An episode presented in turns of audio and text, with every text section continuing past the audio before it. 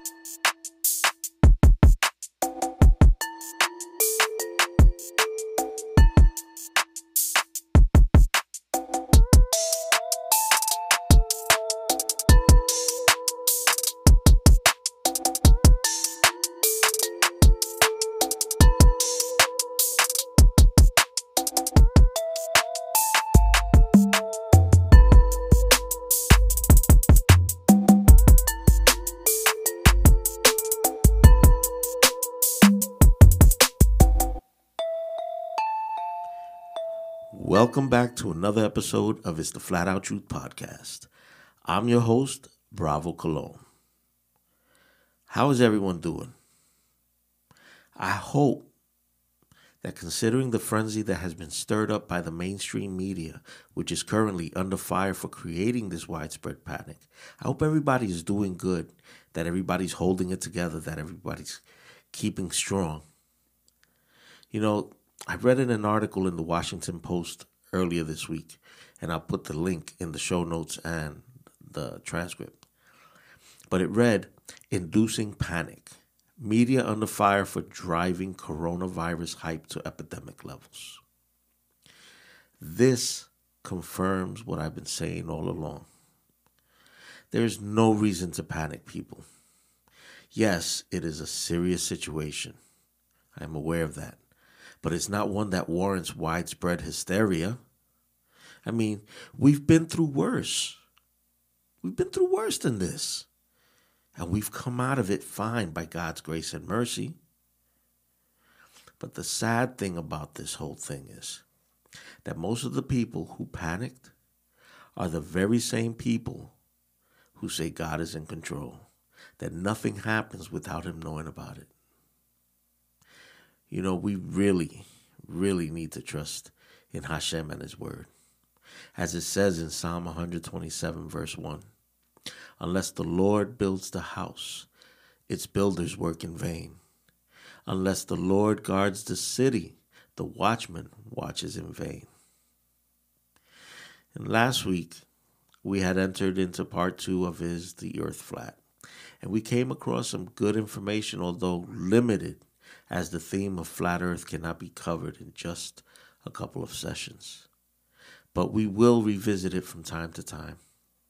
But this week, this week we're going to look at an attribute that is not widely recognized by the current generation, which seem to have been infected by liberalism. What we're going to look at this week is tolerance. Tolerance is an attribute that is seldom understood, especially by this generation. It is plainly obvious that this generation is easily triggered by a differing opinion to their programmed, idealistic conception of reality.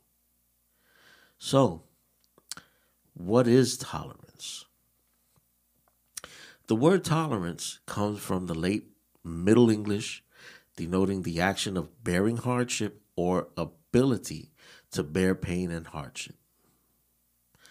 According to Merriam Webster, tolerance means capacity to endure pain or hardship, endurance, fortitude, stamina, sympathy or indulgence for beliefs or practices differing from or conflicting with one's own, and the act of allowing something, toleration.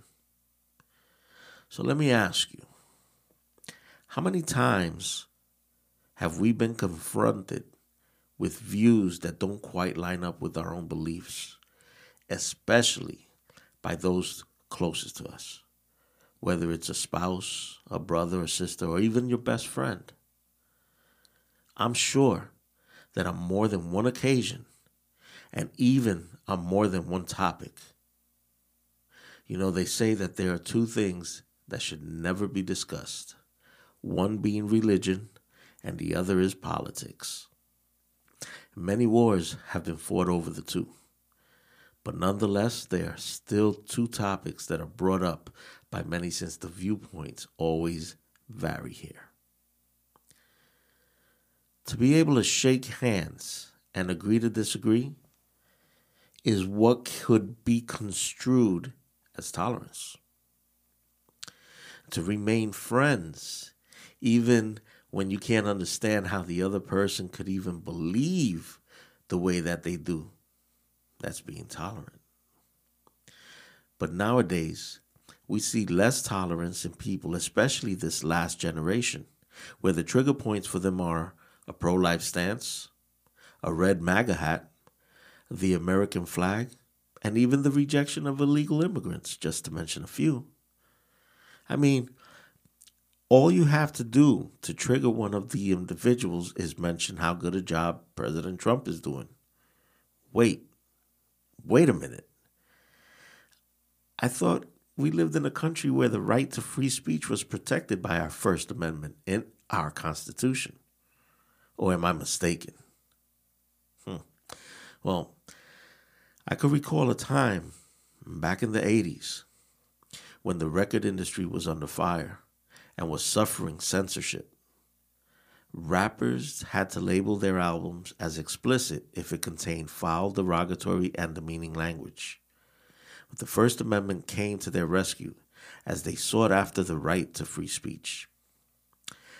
I also remember another time when I used to work in a warehouse as a driver, and this individual was working there as well.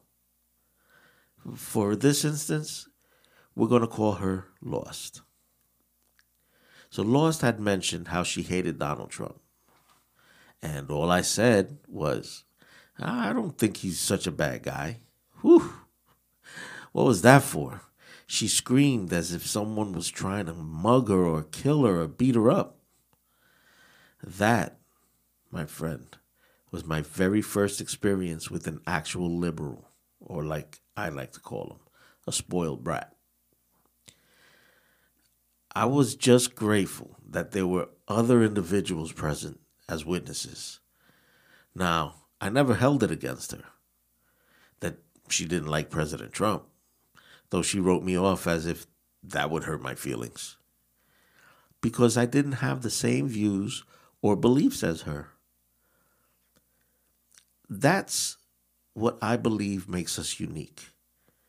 The fact that you can see the picture from a different point of view is what makes us different. And being able to accept that not necessarily agreeing with it is being tolerant. Once upon a time, a comic like Richard Pryor or even Eddie Murphy could tell a racially oriented joke without people getting their panties all bunched up and crying, Off with his head! The general reaction would be laughter and lots of it. That, my friend, that is what's missing the ability to laugh at oneself and the stereotype that we all fall into. Because, contrary to popular belief, we aren't that different from each other, though unique in our own way. We still put on our pants one leg at a time. So, here's a question for you When was the last time you tolerated someone else's opinion or their belief? I mean, can you honestly say that no matter what the other person believes, you can walk away and continue to treat that person indifferently? As if nothing ever happened? And nowadays, that's hard to imagine. Every time you read the news, you read that someone got pounded on because they support the president or they stand up for protecting the unborn because people don't want to have to pay for their sin of fornication and adultery, chanting, My body, my choice. Such a shame that the unborn child has no vote in this matter. For the wages of sin is death, but the unborn shouldn't have to pay with their life. If you didn't want to get pregnant, then you shouldn't have fornicated, or you should have remained faithful to your spouse. This point of view is called extreme, judgmental, and racist. Racist? That's their defense when they have no ground to stand on. We were commanded to be fruitful and multiply, but also we were commanded as well not to murder. And there is a difference between murder and killing. Murder is more premeditated, like that of a serial killer or of an abortion, whereas killing leans more towards self defense or actions of war. What? You can't say that. That is an awful thing to say. You should be more lenient and considerate of other people's feelings. But that, my friend, is a double edged sword. As we can see in the Bible, where God would order the extermination of a whole nation due to their unholy practices, which is something hard for people to fathom. That how can a merciful God order the execution of a people? What must be understood is how a people can be so disobedient that they would dare to place idols in the face of God and attempt to take the credit away from Him and offer it to a false deity without fear of any repercussion for such an act.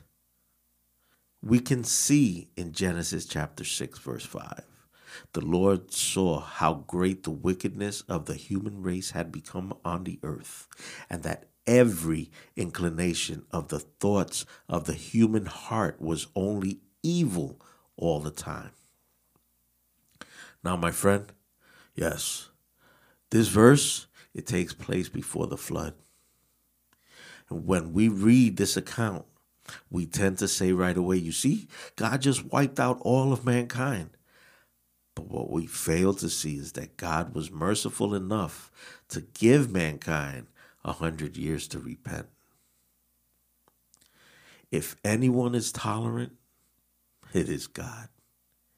He gave them fair warning, and He gives us the same. How, you might ask? Well, in that it took Noah a hundred years to build the ark, and the people all knew why he was building the ark but they failed to take heed to the message. Yeshua said in Luke chapter 17, verses 26 to 30, And as it was in the days of Noah, so shall it be also in the days of the Son of Man. They did eat, they drank, they married wives, they were given in marriage until the day that Noah entered into the ark, and the flood came and destroyed them all. Likewise, also was it in the days of Lot. They did eat, they drank, they bought, they sold, they planted, they builded. But the same day that Lot went out of Sodom, it rained fire and brimstone from heaven and destroyed them all. Even thus shall it be in the day when the Son of Man is revealed. Wow.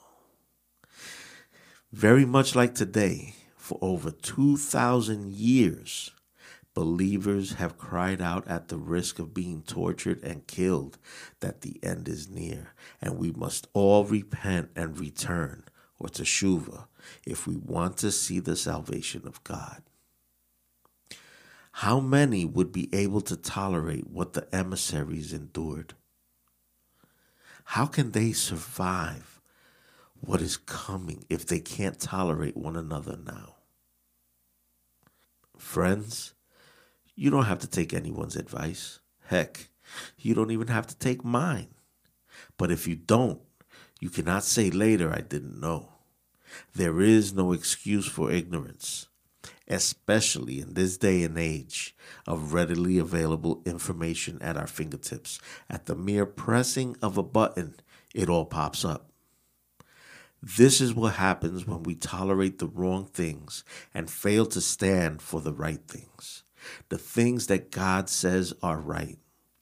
The Bible gives us instructions of how we should live and treat each other. These instructions were given to us by the Creator of all things. Only He knows what our outcome is. Don't you think that we should listen to Him? I mean, if He made us, then He knows what's good and what's bad for us, right? Shouldn't we trust Him and take Him at His word? Those of faith know that there is only one way to the everlasting Father. It is only through Yeshua HaMashiach.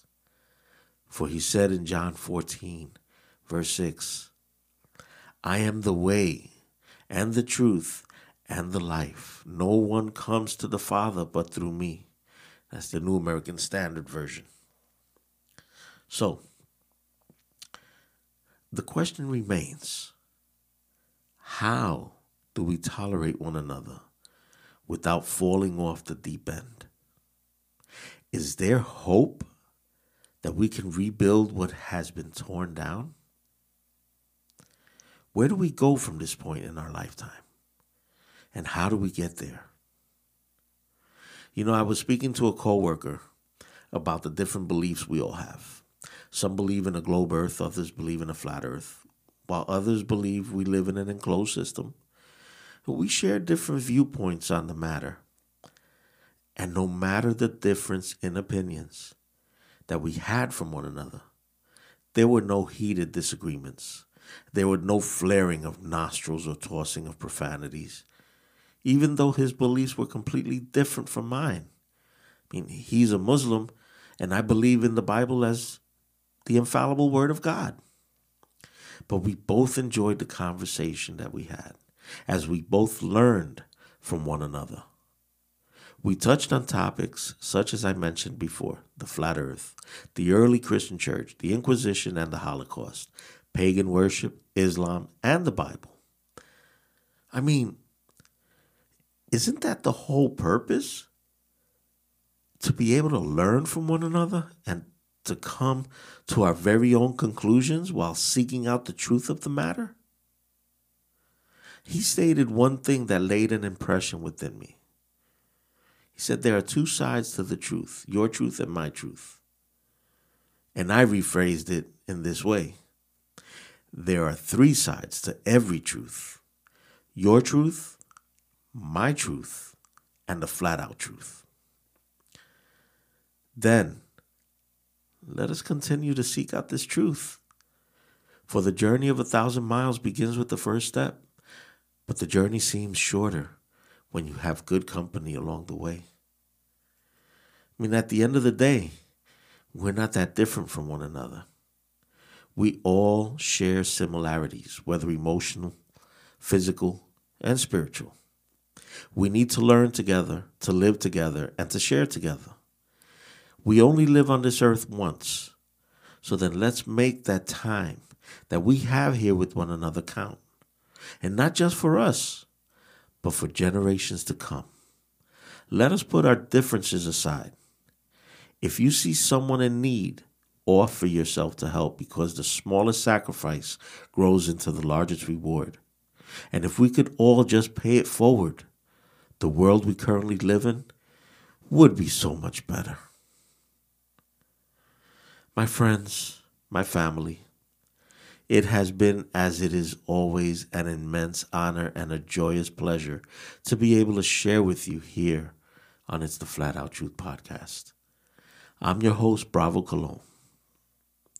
Remember, we can do all things through Messiah who gives us strength. That's found in Philippians 4:13. And we never do any of it alone. We definitely need each other. So let us learn to tolerate one another in love and understanding.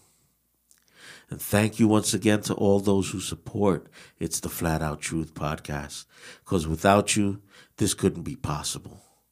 And remember, to like and subscribe and follow us on Facebook, USA.life, Instagram, Twitter, and Linktree. Leave us a comment at it's the flat out truth at gmail.com. Shavua Shalom Alechem. Now, may the Lord bless you and keep you. May he make his face shine upon you and be gracious to you. May he lift his countenance upon you and give you his shalom, his peace. B'Shem Yeshua HaMashiach Zichreinu. Amen and amen.